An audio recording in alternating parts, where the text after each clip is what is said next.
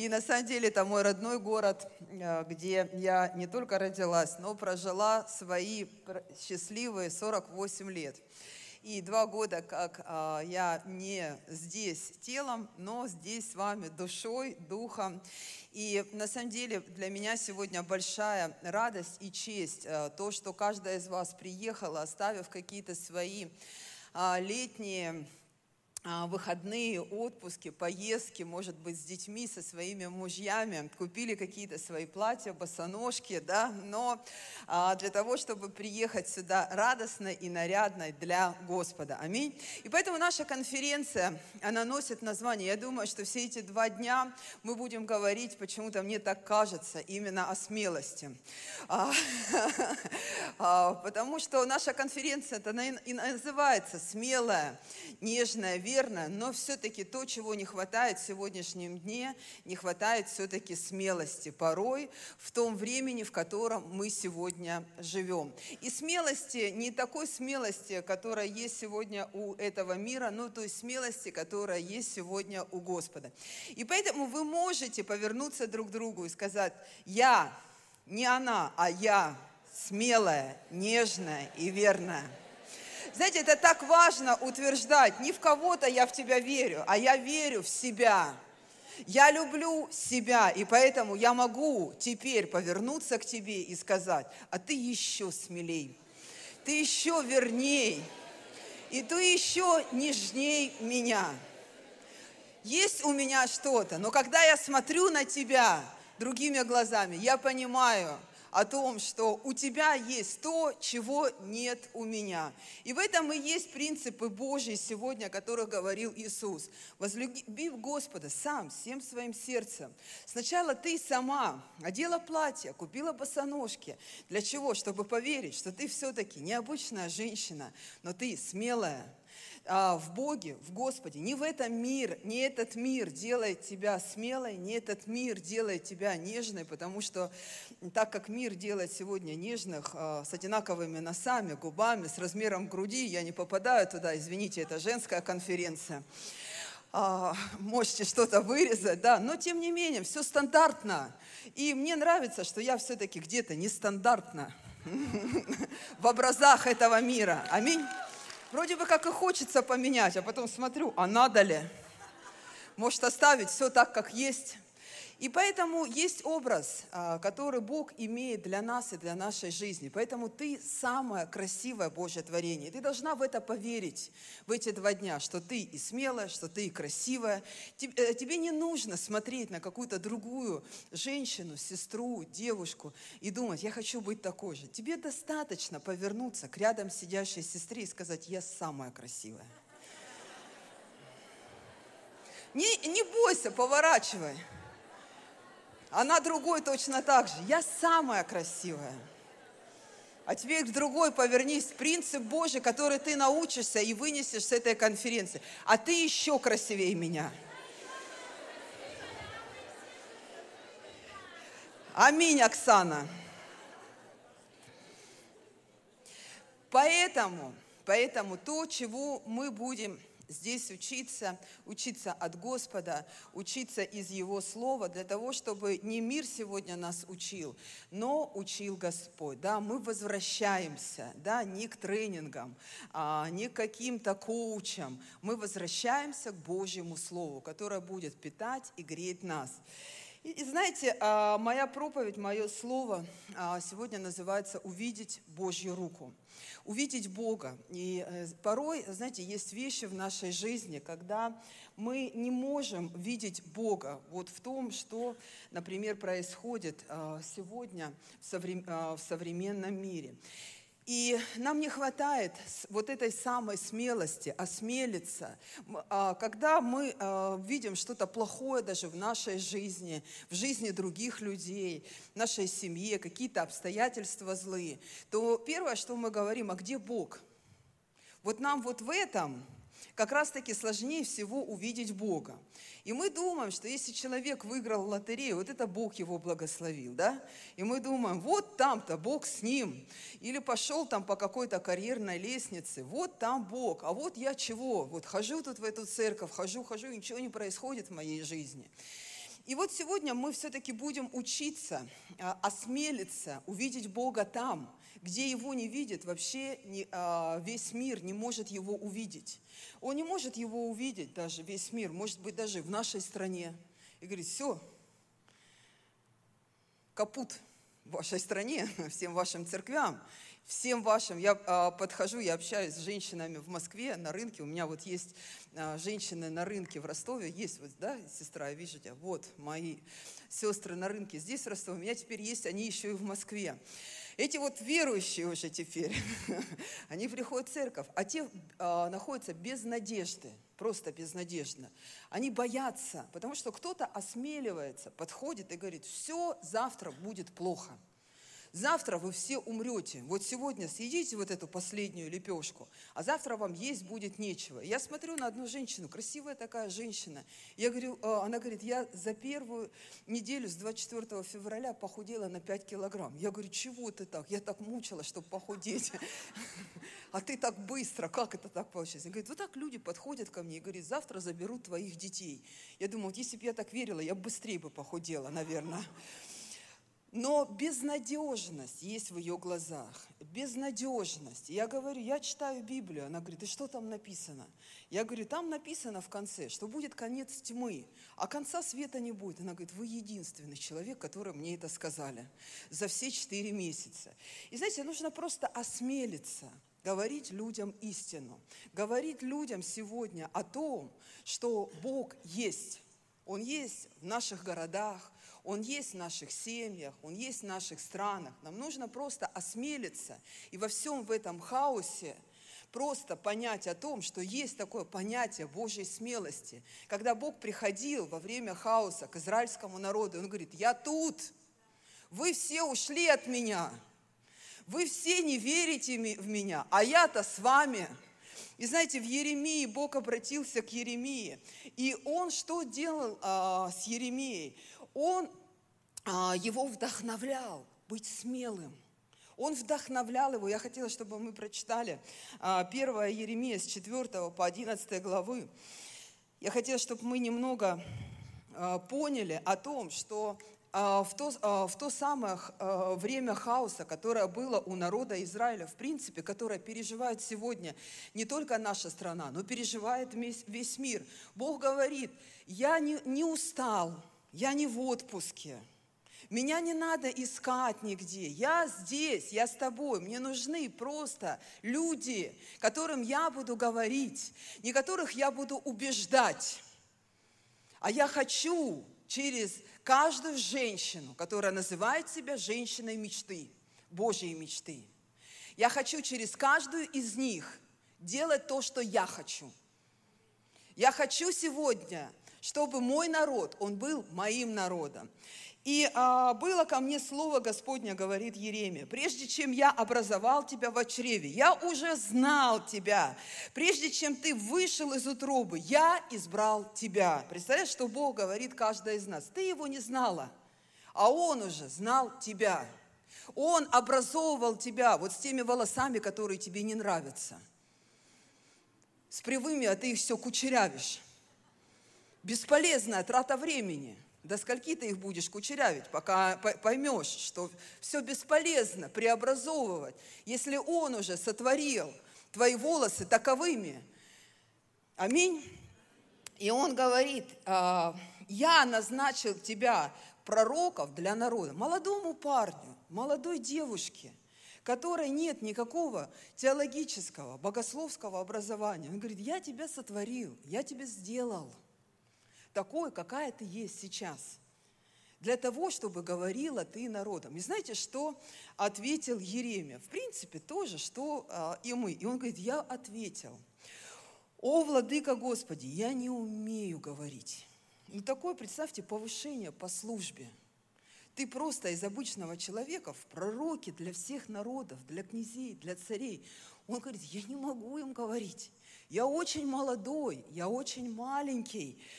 А, и он, а, и он говорит, а, ведь я слишком молод, но Господь сказал мне. И здесь Господь ободряет пророка Еремию, чтобы он был смелым и решительным в том, что Бог хотел сделать через его жизнь. Точно так же, как Бог хочет сделать через каждой из наших жизней. И Господь сказал, не говори, я слишком молод. Ты пойдешь ко всем, кого я пошлю, э, кому я пошлю тебя, и будешь говорить все, что я повелеваю тебе. Не бойся их, потому что я с тобой, и я спасу тебя, говорит Господь. Господь простер руку, коснулся моих уст и сказал, вот я вложил мои слова в твои уста. Смотри, сегодня я назначу тебя над народами и царями, чтобы искоренять и ломать, губить и рушить, и строить, и на насаждать. И дальше а, а, Еремия увидел а, видение, да, но а, что было у Еремии? У Еремии всегда были аргументы его нерешительности, его несмелости. У него была нерешительность, его молодость. Он был немного трусоват, когда Бог пришел к нему с его обетованием для его жизни. Но Господь снова обращается к нему и говорит, послушай, это не повышение какое-то, а это то расположение, которое я имею к твоей жизни – и у каждой из нас, каждая из нас сотворена по-разному абсолютно. Мы можем видеть это физически. И каждый из нас, Бог имеет определенное распоряжение а, к вашей жизни. И мы можем сказать, о, я не могу это говорить. О, мы будем постоянно сталкиваться с вызовами. Но тонем-то мы в оправданиях своих аргументов. Вот в этом мы как раз-таки и тонем, когда нам не достает вот в этой смелости того слова, которое будет поднимать нас сегодня внутри, не а, внешние наши какие-то данные, но внутри то слово, которое нас поднимет. И а, это то, что на самом деле будет делать нас сильными. Знаете, сегодня мир, а, я наткнулась на одну книжку такую, а, там говорится о хрустальных людях. И мир сегодня, оказывается, наполнен хрустальными людьми. Люди, которые рассыпаются от обиды, от чувствительности. Я не чувствую, ко мне плохо относятся. И там книга описывает, а, как с ними нужно общаться, разговаривать, как их нужно принимать, что с ними нужно делать, с этими людьми. То есть уже существуют инструкции, понимаете, по, том, а, по, тому изобилию, которая есть сегодня в нашем обществе. Это хрустальные люди. Вы знаете, я, а, когда наткнулась на это княженство, я думаю, Господи, так они и к нам как-то стали попадать, эти хрустальные люди. Никому ничего сказать нельзя. Все сразу не смелые становятся, не говорят, да, я смогу. Нет, я не могу, вы не понимаете меня, вы не слышите меня. Мы стали хрустальными внутри. Нас легко поломать нас а, стало а, легко обидеть.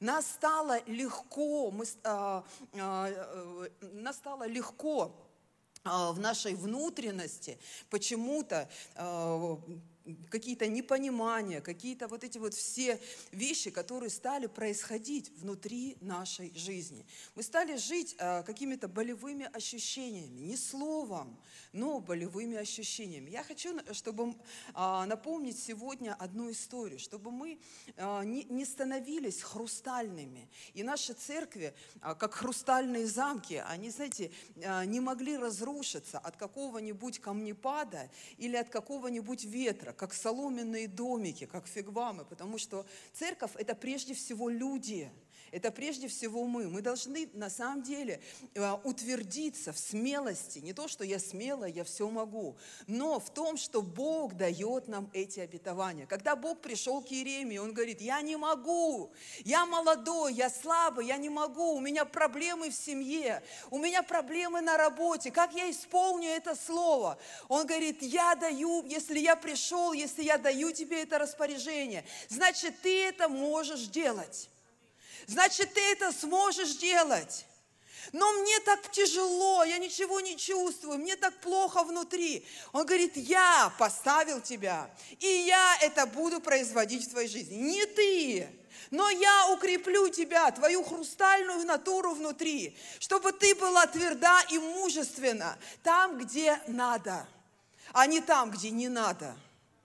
Я сказала, я не пойду больше в эту церковь. Вот тут будь хрустальной. Иди туда. и ломайся всякий раз, когда к тебе приходят такие мысли. Это самый лучший дом, где тебя любят. Аминь. И Бог держит нас, когда мы держимся за Него. Его рука, она держит нас, когда мы за Него держимся. Знаете, мы порой не держим Его руку, не видим Его в своей жизни, не чувствуем, но так хотим, чтобы Он все равно продолжал это делать. Знаешь, ты можешь как-то плохо относиться к своим детям, к своей семье, к своей церкви, но они почему-то все должны тебя держать и любить. Ты теряешь это все. Ты отворачиваешься от этого всего, а тебе почему-то все это должны делать. Где такое написано, скажите? Найдите мне местописание, я вам шоколад без сахара дам. Бог держит нас, когда мы держимся за Него. И книга Исфирь, книга Исфирь, это как раз-таки та книга, когда народ перестал держаться за Него. Но Бог пришел в их жизни – когда они снова к Нему повернулись. Нужно повернуться к Нему, чтобы Он снова стал делать и производить те распоряжения, которые у Него есть для вашей семьи, для вашего дома, те обетования. И поэтому есть молитвы, это там маленькая связь. Даже если ты порой не можешь молиться в своих тяжелых обстоятельствах, не можешь говорить, но мычать ты все равно можешь глаза поднять ты все равно можешь, чтобы поднять их к небу. И хотя бы, как а, молятся многие кающиеся грешники, и они говорят, Господи, прости нас, мы не знаем, кто ты, мы не знаем. И он приходит. Вы знаете, у меня а, а, а, буквально месяц назад, сейчас рассказывала, была удивительная молитва покаяния. Мы после конференции в Москве должны были, должна быть конференция в Сочи. И за четыре дня, ну так как я сейчас живу на севере, мне я не понимала, почему северные люди все время едут на, к солнцу патологически. Пока я жила на юге, а, я этого понять не могла, почему они все убегают сразу куда-то на море, куда-то купаться. Ну, на второй год жизни в Москве я поняла и решила выкроить хотя бы 4 дня перед конференцией Сочи, чтобы а, все, запас солнца закончился вот этой зимой, все полностью было высосано. И мы приезжаем, а, при, а, а, должна была приехать в Сочи, там конференция, пятница, субботу, и я думаю, я возьму 4 дня, чтобы отдохнуть там с Алисой. Я купила гостиницу, там она стоила 24 тысячи в тот момент, когда я покупала. Но когда мне нужно было выезжать, мой муж говорит, тебе нужно взять и Сашу. Я говорю, ну ладно, хорошо. Я посмотрела билет на, аэроп... Э, э, на самолет, э, он был недорогой. Я беру ему самолет, не подумав о том, что гостиницы сильно выросли. И когда я стала смотреть а, ему кровать, кровать подселить невозможно, а, номер его купить тоже невозможно, потому что за нас двоих я заплатила 24 тысячи, а за него я должна была заплатить 50. И мы уже приехали туда, когда я узнала все эти суммы, все эти цифры. Мне мой муж еще пишет, э, кидает скрины по прогноза погоды. Говорит, зачем ты туда поехала? Ехала бы в Ростов, тут солнце, а там дождь. Ну, такая, знаете, э, поездка солнечная совсем. Вот. И мы приезжаем, я говорю, ладно, хорошо, поселите меня в номер, я как-то разберусь э, с номером, уже подумаю потом, как Скарлетт О'Хара. Я прихожу в номер, а мне э, перепутали мой номер и взяли, обмазали ванну силиконом. Но с силиконом, когда обмазывают ванну, там запах стоит три дня, два или три дня, вот такой вот запах химический, невозможный но два точно он стоял. И э, женщина это стоит, смотрит на меня, говорит, что вы сделали? Она говорит, а что такое? Я говорю, это последняя капля в море, потому что я час бегала, искала выход из положения, по этому большому, э, по этому большому комплексу выхода не было никакого, или платить 50 тысяч, или чтобы он жил где-то у людей. Вот и, я, и она смотрит на меня, а мы до этого с Татьяной Шиповаловой помолились. Причем она молилась. Я думаю, какая-то бредовая молитва. Мы едем с ним в машину, она говорит, пастор, давай помолимся. Я говорю, давай. Ну, а, и она говорит, я сейчас помолюсь. И она начинает молиться, Господи, прости нас. Я думаю, я думаю, ну, я в принципе ничего плохого не делала. Но она прям так повела меня в молитве, чтобы я еще и повторяла. Я, я говорю, Господи, прости меня. Вот, и она, а, потом она, Господь, ты все устроишь, мы покаялись, мы попросили прощения. Я на нее еще так посмотрела, думаю, много ты знаешь.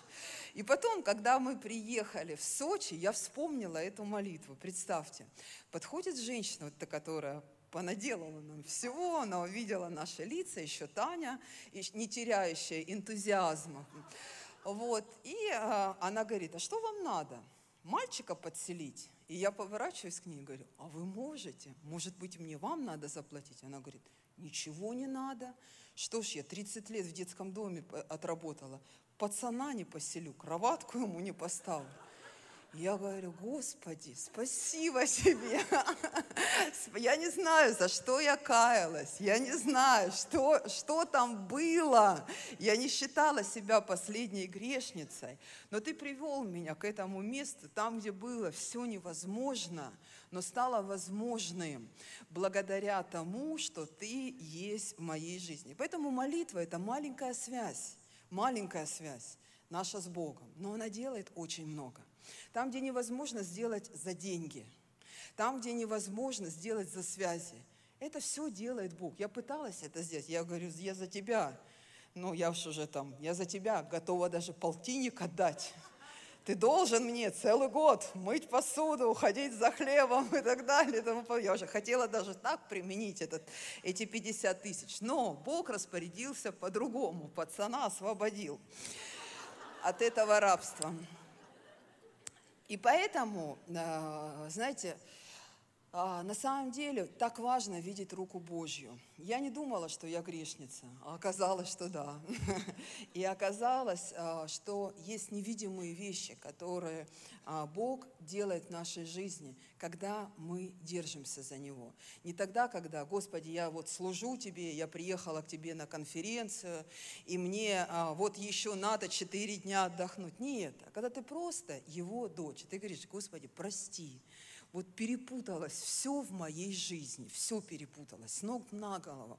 Уже понять не, не могу, где люди, где кони, где я, где моя жизнь, где моя семья. Прости меня, вот прости. Знаете, мы вот как хрустальные люди порой а, сидим и говорим, Господи, что-то вот тут ничего не сделал, вот тут ничего не сделал.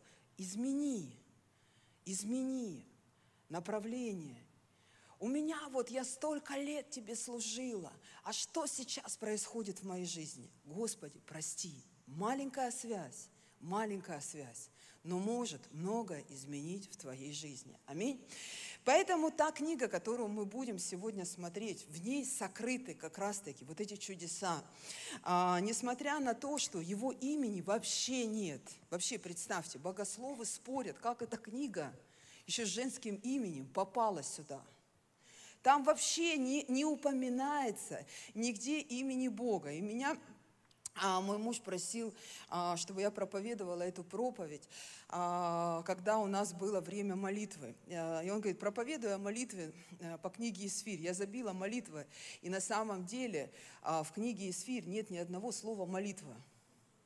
Вообще ни одного. Мы привыкли к тому, что если Исфирь – это молитвенница, но она не была такой – это потом она уже таковую стала.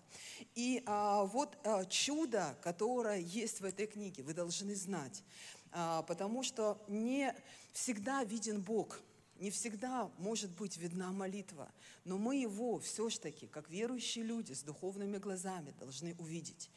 И наши порой духовные глаза, они закрыты, закрыты сегодняшним миром. И многие другие а, люди влияния этого мира, они берут смелость даже пророчество, даже говорить на то. Я все-таки взяла смелость а, показать одну из поп-див. Можно ее а, картинку? Пожалуйста. Иерусалим, 2019 год. Евровидение. Сердце мира. Сердце а, вообще там, а, где должны происходить Божьи действия. Пожалуйста, женщина, не имеющая вообще абсолютно Бога в своем сердце, а, вот если хорошо посмотреть, и вы загуглите, увидите картинки, то там а, вот в этих красных полосах стоит образ сатаны – которому она поклоняется, которому она поет. Ее песня называется «Future», что, говорит, что в переводе означает «будущее». Она поет о будущем с людьми в масках и в славянских венках. Это был 2019 год. И она осмеливается говорить о том, что будет, а мы замолчали. А мы перестали видеть Бога.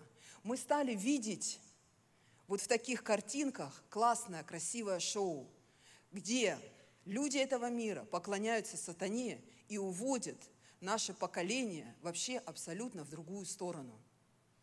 И мы говорим, ну это классно, это круто, это так замечательно. А на самом деле эти люди, да, берут смелость, она у них есть, говорить сегодня о том, что будет в духовном мире. И нам нужно иметь смелость сегодня, как и сфере, чтобы стать, а, можно убрать эту женщину, я не хочу, чтобы меня даже фотографировали где-то, а, а, чтобы она была на моем фоне. Поэтому я никогда не показывала ее. Вот. Но тем не менее, чтобы наши духовные глаза, они были открыты, что сегодня мир не безмолвствует и не бездействует. И если мы думаем, что мы отмолчимся в своих хороших царских хоромах, в своих благополучных семьях, в своих классных церквях, в своем а, классном присутствии, то мы а, вот таким образом на самом деле и потерпим поражение. И поэтому а, то, с чего я хотела бы начать, это с истории Мардахея и Эсфири. Мы а, действительно а, действительно, они стали великими людьми, пройдя эту историю. И до сегодняшнего момента израильский народ отмечает этот праздник, который называется Пурим. И это особенный праздник а, для народа Израиля. Праздник, когда действительно они торжествуют те чудеса, которые были явлены в их народе. Но сам Мардахей и сама Исфирь – это не были положительными героями. Так вот, венчает не начало – венчает не начало. И если в их случае они не были положительными героями, то в нашем случае порой, знаете, мы вначале такие верующие, мы вначале такие огненные, такие харизмы, но венчает-то не начало. Я вас проведу немножко по истории Исфире и по истории Мардахия, кем они были а, и как они стали героями веры. Они стали героями веры не потому, что случай подвернулся – а все абсолютно по-другому. Они смогли все-таки во всем этом хаосе своей жизни, своей жизни увидеть руку Божью и увидеть тот план, который у Бога был не только для них, для их семьи и для всего народа. И поэтому а, тот исторический фон, который а, был в это время, а, я не помню, не буду врать вам, а, сколько лет назад, царь Ксеркс, это отец а, царь Кир, э, это отец царя Ксеркса, Артаксеркс в нашей Библии, он издал указ о том, чтобы израильский народ, он мог идти в Иерусалим и строить храм. И вы знаете, из больше, э, ну, около двух миллионов евреев, два миллиона евреев вышли из Египта. Так вот, из двух миллионов евреев, знаете, сколько вышли из Вавилона, чтобы строить храм? 50 тысяч. И вопрос, а где были остальные? А вот там, где Мардахей, и там, где были Исфирь. И те 50 а, тысяч, которые приехали а, в Иерусалим, чтобы строить храм, они пыхтели 25 лет. И когда они построили вот этот храм, который они действительно прилагали сил, который они действительно делали, как могли делали, и когда пришли старики, они видели вот тот а, храм в величии и в славе, они упали и плакали, Библия говорит. Потому что это вообще было черти что, знаете, как мы говорим. Они не могли сделать больше того, что э, на самом деле было. И Бог вступился за ним. И вот вся вот эта вот история с Мардахеем и Исфирью, это не ради Мардахея и Исфири. Вот все, что с тобой происходит, это не всегда ради тебя – у Бога есть план больше, чем ты. Еще есть твоя семья, еще есть твои поколения. И вот вся эта история Мардахей и Исфире, она была не для них, она была для всего народа Израиля. И он не смотрел, на самом деле Бог плохой Мардахей и Свирь или хорошая. Если бы Бог смотрел бы, какого пастора ставить, а какого не ставить, то вообще пастором бы никто никогда не стал, особенно э, в мою бытность. А, по человеческим стандартам я уж точно туда не проходила. Даже на лидера домашней группы. Я, э, я только с собакой разговаривать, наверное, могла. Все. А, с моим патологическим эгоизмом. Но Бог не смотрел. Он искал возможность. И Он ищет возможность в каждой из нас. Если мы все-таки имеем дух и мудрость, чтобы увидеть Его. И поэтому вот он, Мардахей и Исфирь. Кто такой Мардахей? Мардахей был человек, я помню, по-моему, четвертая глава книги Исфири, или вторая или четвертая, не буду врать, рассказывает, как Мардахей сидел у ворот, собирал сплетни, где что происходило, и передавал их царю, чтобы тот ложил их в копилку. Для чего? Для того, чтобы он был в книге записан, в последних новостях, чтобы он все время был в соцсетях. Пускай плохая новость, хорошая новость, какая разница? Главное, что я, Мардахей, там буду фигурировать. Разницы нет, какая она, но я, чтобы там был в этой книге записан. Вот это был Мардахей. У него был свой план. И он, конечно же, а, не а, для Божьего дела-то, а, для своей племянницы искал этого места. Он для своего места, для своего эгоизма, для своей выгоды. В принципе, правила всех этих конкурсов красоты не изменились. Как во времена Навахудоносора, так и в наши времена. Всех конкурсанток – это вот если вы хотите, чтобы э, ваши дети были в доме моделей, все конкурсантки э, приходили к царю, и царь делал с ними то, что он хотел. И Сфирь вот как-то пронесло мимо этого. Но Мардахей, э, зная даже об этом, отправил ее. Хороший человек, Мардахей, хороший. А Бог использовал его, представляете? Иногда мы смотрим на жизни людей, как она так может – Ой, а как это у нее происходит так в жизни? Вообще-то, возможно, лидер домашней группы еще. А Бог не смотрит, Он ищет возможность. Это не говорит о том, чтобы у нас не было, я дальше об этом скажу, морально-нравственных принципов. Это следующее, что хочет забрать дьявол. Но а, тем, а, тем не менее, тем не менее, у Бога абсолютно другой план. И в начале Исфирь с Мардахеем. Я вот смотрю на себя 21 год, и вы можете сейчас, вот сколько назад лет вы э, покаялись? Нет же тут, которые сегодня, правильно? Все равно вы какое-то время назад покаялись. Ну вот посмотрите на себя. Вот это Мардахей, а, вместе с Эсфирью. Сейчас она у нас красавица, принцесса. Сейчас она самая лучшая, да? Но она была такая, и мы все были такими. И это говорит сегодня о том, что для кого-то, кто смотрит на тебя сейчас, кто смотрел на тебя 20 лет назад, это был конец.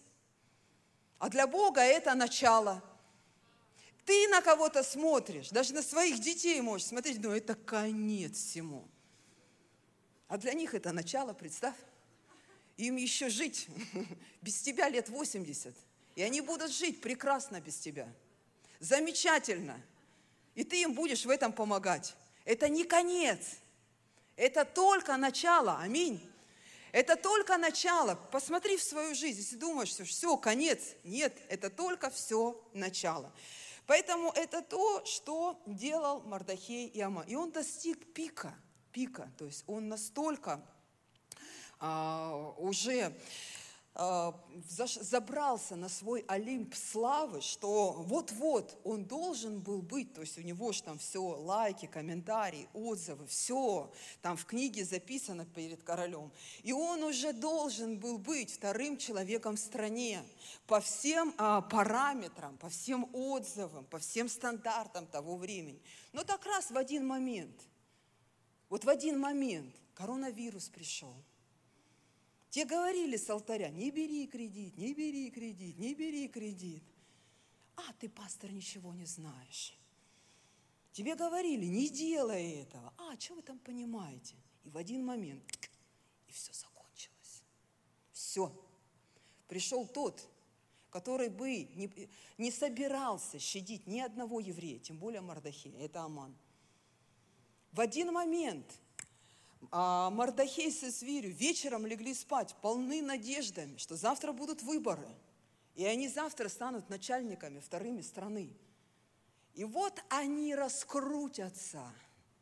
Но в один момент – Иногда, знаете, мы вот в эти моменты думаем, Бог где это был? А вот как раз-таки, а что и отличает Мардахея с Исфирью от нас? Вот как раз-таки в этот момент он и увидел руку Божью в своей жизни. И он увидел это прикосновение, когда Бог прикасался к нему. И вот а, таким образом мы видим, что какими были Исфирь, та женщина, которую, о которой мы сегодня говорим – как не просто о величественной царице, но как о спасительнице. Но у нее было такое начало. И она пришла к своему славному концу. Но что парадоксально, что славное начало и такой трагический конец. Просто по одной причине – не увидеть руку Божью. Их жизнь и их судьба, ее, из обычной царицы – из обычной девушки, у него, у этого царя а, Ксеркса, Артаксерса, таких, как это Исфир было, 150 в гареме. Но одно прикосновение Бога выделило ее из всего этого гарема, из всего. Выделило ее, потому что она поняла, где есть Бог. И знаете, вот Бога на самом деле не видно в этой книге, но Он там есть. И а, следующее – это жребий, да, или Пурим, выбор истины. И вот это как раз-таки тот самый момент,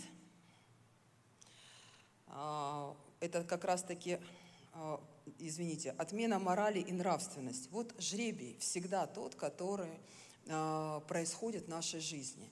Точно так же, как тогда, во времена Исфири. Знаете, за что идет, а, каким образом Аман хотел погубить весь израильский народ? Вот все хотели, начиная от фараона и заканчивая вот этими новохудоносорами, и до сегодняшнего дня всеми Гитлерами, все хотят кого погубить? Израильский народ постоянно.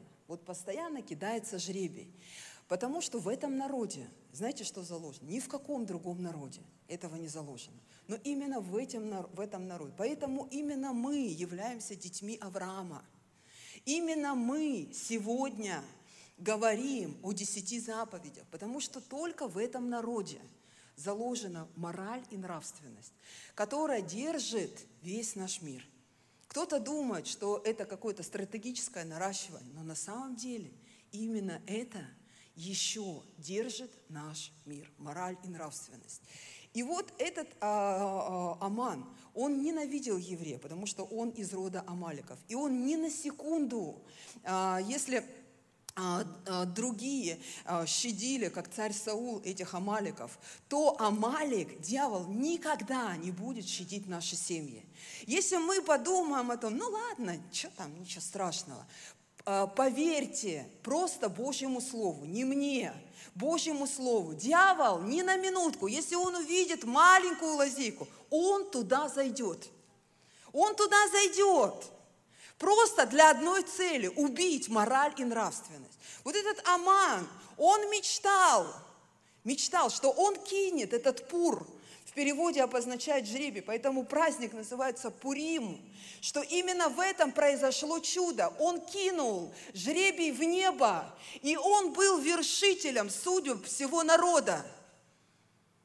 Он кидал жребий, и он кидается, кто-то кидает в этот духовный мир жребий о твоей семье, жребий о тебе, чтобы вершить его. Вот в этом духовном мире – Поэтому праздник и называется жребий Пурим. Он хотел отменить полностью, убить всех евреев.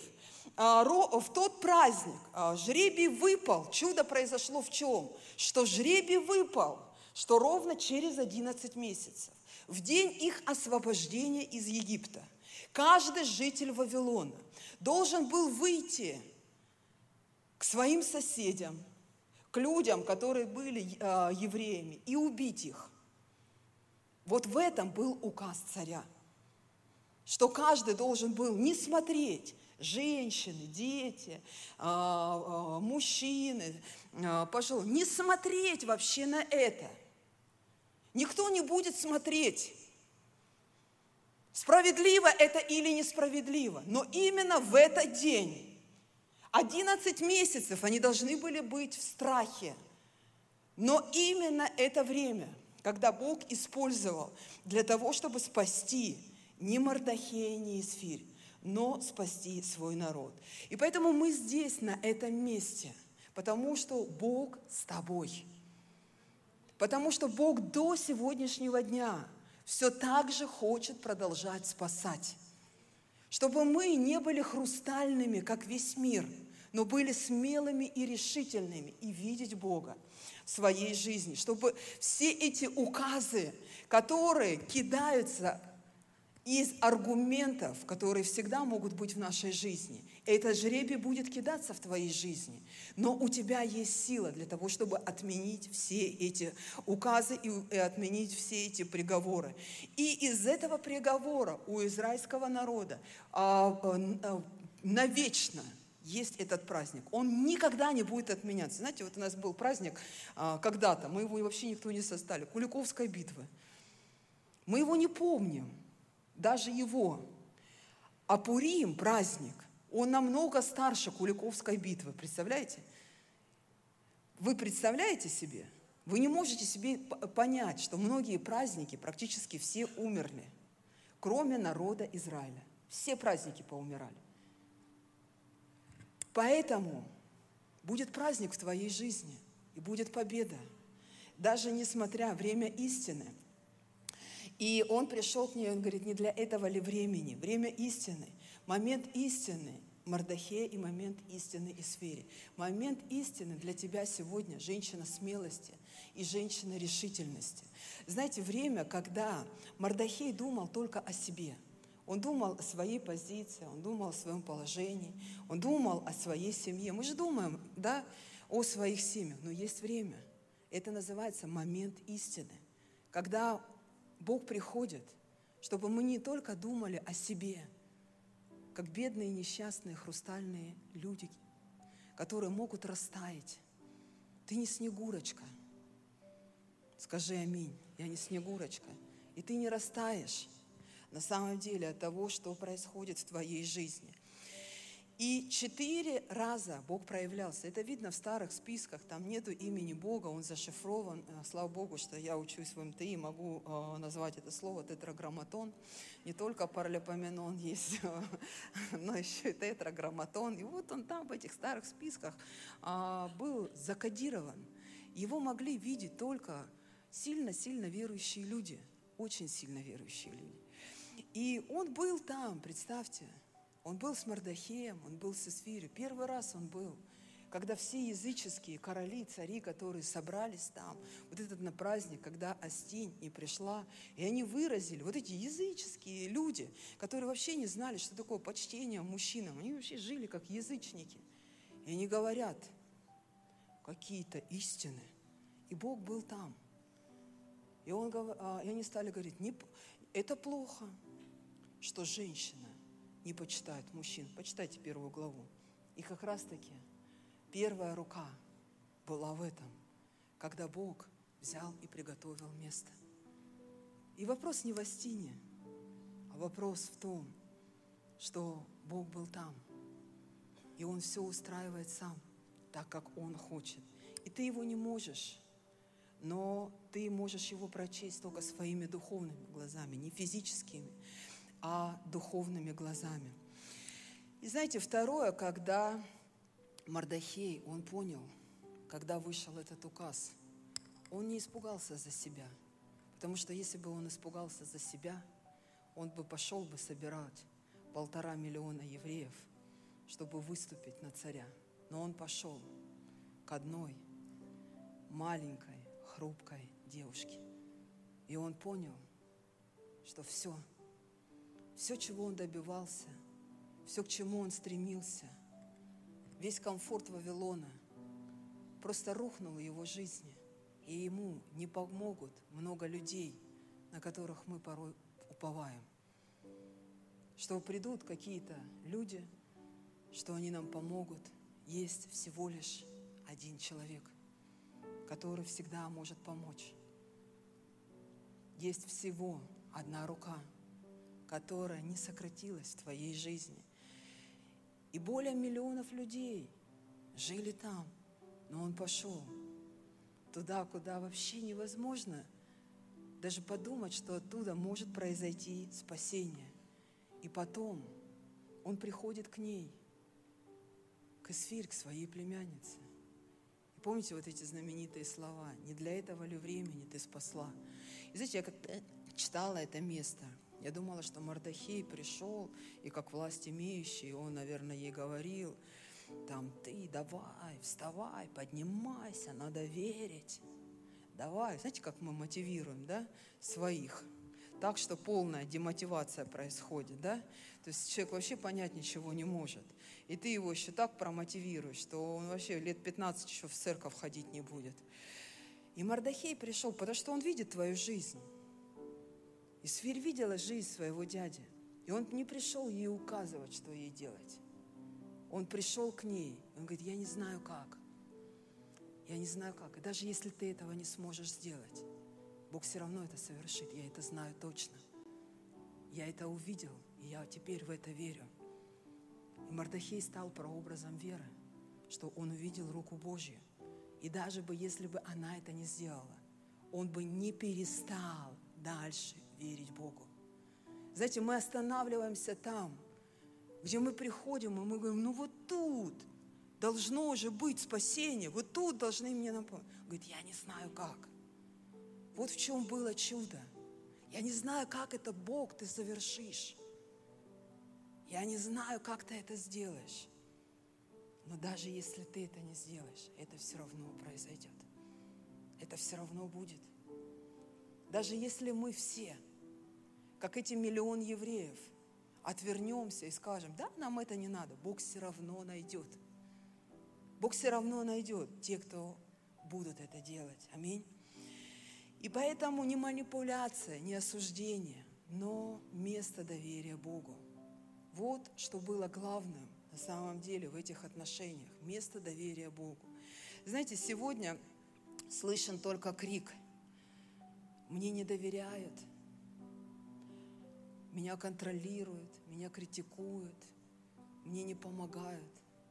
А я хочу спросить, а ты доверяешь своему Творцу? У тебя есть это маленькое место, маленькое место, совсем маленькое, место доверия Богу. Оно небольшое, оно маленькое, но оно должно быть значительным в нашей жизни. Знаете, почему больше 20 лет назад толпы наркоманов стали освобождаться от наркотиков?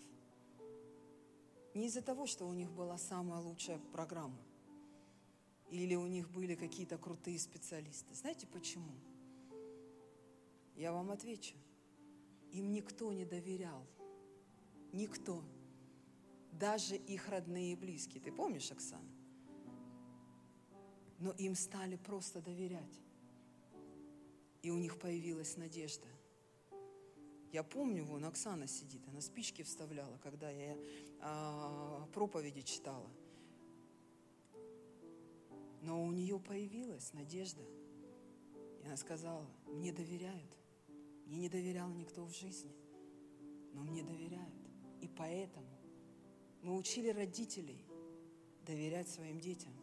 Сегодня родители перестали снова доверять своим детям. Будут ли дети доверять Богу? Конечно, нет. И поэтому Бог сегодня обращается к нам через своих Мардахеев – ты можешь говорить, мне не доверяют, а, меня, а, а, мне не делают так, как я бы хотела, но ты доверяешь Богу. Вот ты имеешь ли смелость в том, что есть сегодня в твоей жизни? Просто довериться Богу, как доверилась ему Исфирь. Я хочу заметить, Исфирь скрывала свою принадлежность. Никто не знал, что она еврейка, никто. Знаете, как она скрывала свое еврейство? Очень просто. Она не ходила в церковь, она не платила жертвы, она не помнила, а, не почитала никакие праздники. То, что отличало всех евреев от остального народа, она этого не делала. Она не соблюдала посты. не говоря уже о молитве. Она этого ничего не делала. Но в этот момент своей жизни она поняла, что есть место доверия Богу. И я осмелюсь, я осмелюсь, если Бог доверил мне мою семью, я осмелюсь поститься и молиться. Я осмелюсь зайти к моему царю и просить отменять все указы в моей жизни. Она собрала снова. Чудо произошло в том, что народ Израиля не просто не хотел идти в Вавилон, они перестали быть частью народа. Они жили, как они хотели. Но она повернулась к Мардахею, и она собрала свой народ. Знаете, когда мы видим Бога, то мы не разрушаем, а созидаем. Бог не только созидает наши жизни. Должна быть смелость во Христе и в Боге верить в то, что твоя жизнь, она будет созидать многие судьбы. Не все положительное будет, но твой путь, который ты проходишь, где есть место доверию Бога, и поэтому она стала частью Божьего народа. И это и есть, давайте встанем, было частью Божьего плана. Обратить внимание сегодня не на то, что мир, зло, жребий делает в твоей жизни. Чудо-то произойдет. Не когда ты будешь смотреть на это. Вот в чем суть книги «Исфирь». Не в том, что она как-то молилась, у нее какие-то есть секреты молитвы. Не в этом. А суть чуда книги «Исфирь», что она из обычной женщины амбициозной, эгоистичной. Она стала женщиной, которая увидела Бога. И когда она пришла к царю, это четвертое место, где Бог проявлялся в ее жизни. Когда она пришла к царю, не четвертое, по-моему, может, третье, и он простер к ней скипетр. И это был не скипетр власти царя – а вот это как раз-таки то, что увидела Исфирь. Это была рука Божья. Иногда, знаете, мы в каких-то благословениях думаем, это я сделал, это моя заслуга, это этот человек мне сделал. Это была рука Божья. И Бог был в этом скипетре. И знаете, что самое интересное вот в этой книге Исфирь? То, что будет в твоей жизни. Я это тебе пророчествую прям. То, что будет в твоей жизни. Там, где дьявол – действительно кидал жребий о твоей жизни, о твоей судьбе, вот там будет чудо, и там будет победа. Знаете почему? Знаете, где была последняя рука Бога? Когда жена Амана, она пришла к Аману, и она говорит, что-то ты мало только казнить, ну там его, э, народ, давай казним Мардахея. Сделаем виселицу, как небоскреб, чтобы он там развеивался так по ветру. Его повесили, и он бы там развеивался. И Аман сидит и говорит, да, давай, издадим указ, чтобы виселица была большая, в девятиэтажный дом, сколько-то там, 50 локтей, не помню, не знаю, сколько но она достаточно высокая, чтобы все видели. И что самое интересное, Бог был там. Они делали виселицу Мордахи, но не знали – что сделали ее себе. Иногда люди умирают от своей злости. Просто от своей злости. Но ты не будь как этот мир. Не нужно умирать от злости, а нужно увидеть руку Божью, та, которая делает нас добрее, та, которая делает нас лучше, та, которая изменила Исфирь из начальной книги, и та, которая сделала ее прекрасной, спасительницей для всего израильского народа. Аминь. И последнее, то, что произошло, знаете, до сегодняшнего момента израильский народ отмечает праздник Пурим, и они снимают маски. А, точнее, в масках они его отмечать. То есть это как маскарадный костюм. Они одевают маскарадные костюмы. И даже э, семьи не знают, кто это кто. Они отмечают. Это прообраз того, что когда Бог приходит, все маски сняты. Все сняты. Когда приходит момент истины, жизнь каждого видна. Когда Бог приходит, видно, есть Он в жизни людей, или Он просто был сказкой, мифом. Знаете, недавно на Пенуэле а, мы служили, и приехала одна женщина, а, Мария с Донбасса. Этой женщине около 70 лет. Ее дети чинили крышу на втором этаже, и их взорвало, они погибли. Она осталась в один момент без дома. Она осталась без дома, без детей, без вообще, без будущего абсолютно. И ее несколько месяцев она жила на кладбище, ела, что придется. Ее вывезли э, с Донбассом э, в Россию, привезли ее на вокзал с тем, что у нее осталось, с каким-то скарбом. Поставили ее на вокзале. На вокзале добрые люди ее ограбили, она осталась без ничего. И каким-то образом она попала в наш дом милосердия в Москве. И знаете, мы приехали служить, мы служители, мы служить приехали. Ей 70 лет, мы там только узнали ее историю. Но я не поняла, кто служит, я или она. Когда она со своими больными ногами падала к кресту, молилась, ничего не просила, а просто говорит, Господь, спасибо тебе, что ты сохранил мою жизнь. И мы плакали там, стояли, потому что не мы ей служили, а она служила нам. Иногда ты думаешь, что ты спасаешь весь свой мир. Не ты его спасаешь, а Бог до сих пор бьется за твою душу, чтобы спасти ее, чтобы она не была хрустальной, она не была черствой, но она смелела сегодня в Божьем присутствии. Именно для этого ты здесь. Не для того, чтобы умереть и рассыпаться – но эти образы цветов – это как смелость, которая должна распуститься в твоей жизни. И ты должна сказать сегодня, я хочу видеть твою руку в твоей жизни. Давайте мы закроем глаза, и мы будем молиться. Если ты видела постоянно боль, печаль, разрушения какие-то, но ты не видела Бога. Представьте, Бог все это сделал – не для того, чтобы спасти одну из фирь, не для того, чтобы спасти одного Мардахея. Бог привел тебя на это место, потому что за тобой стоят поколения. Ты на этом месте не ради себя, ты уже отдала себя, всю свою жизнь, свое сердце, и ты уже принадлежишь Ему. Ходишь ты в церковь, как Исфирь, не ходишь ты в церковь, но ты Его. И Он ревнует о тебе, чтобы спасти. Он ревновал об этом миллионе, который забыл Его который жил в комфорте, который перестал поклоняться Ему, но Бог ревнует о нем.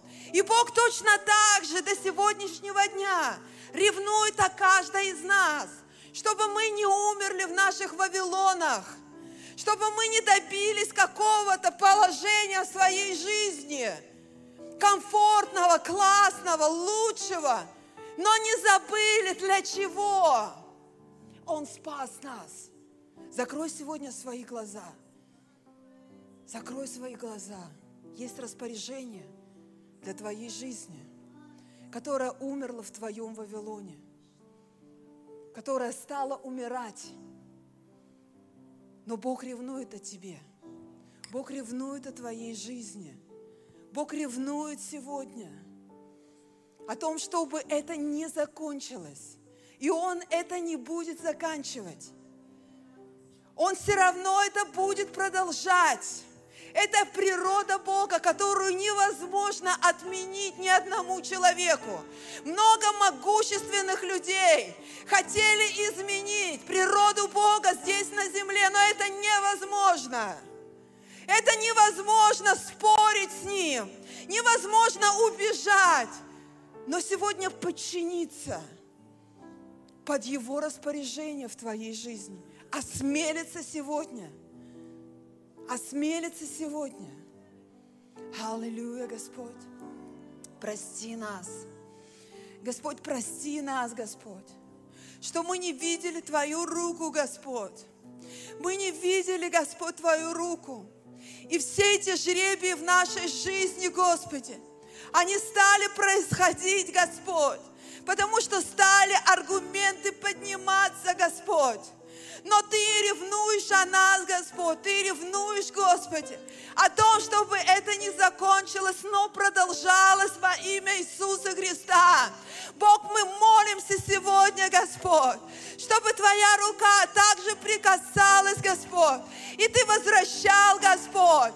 Ты, Господь, сегодня делал те чудеса, Господь, то чудо, Господь, которое произошло в израильском народе. Господь, Ты снова вывел ты снова спас, Господь. Ты снова соединил, Господь. То, что невозможно было восстановить, объединить, Господи. Но Ты снова, Господи, это сделал. Господи, сегодня мы молимся, Господь.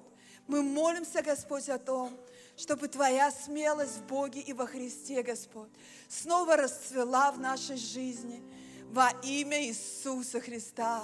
Аллилуйя. Аминь.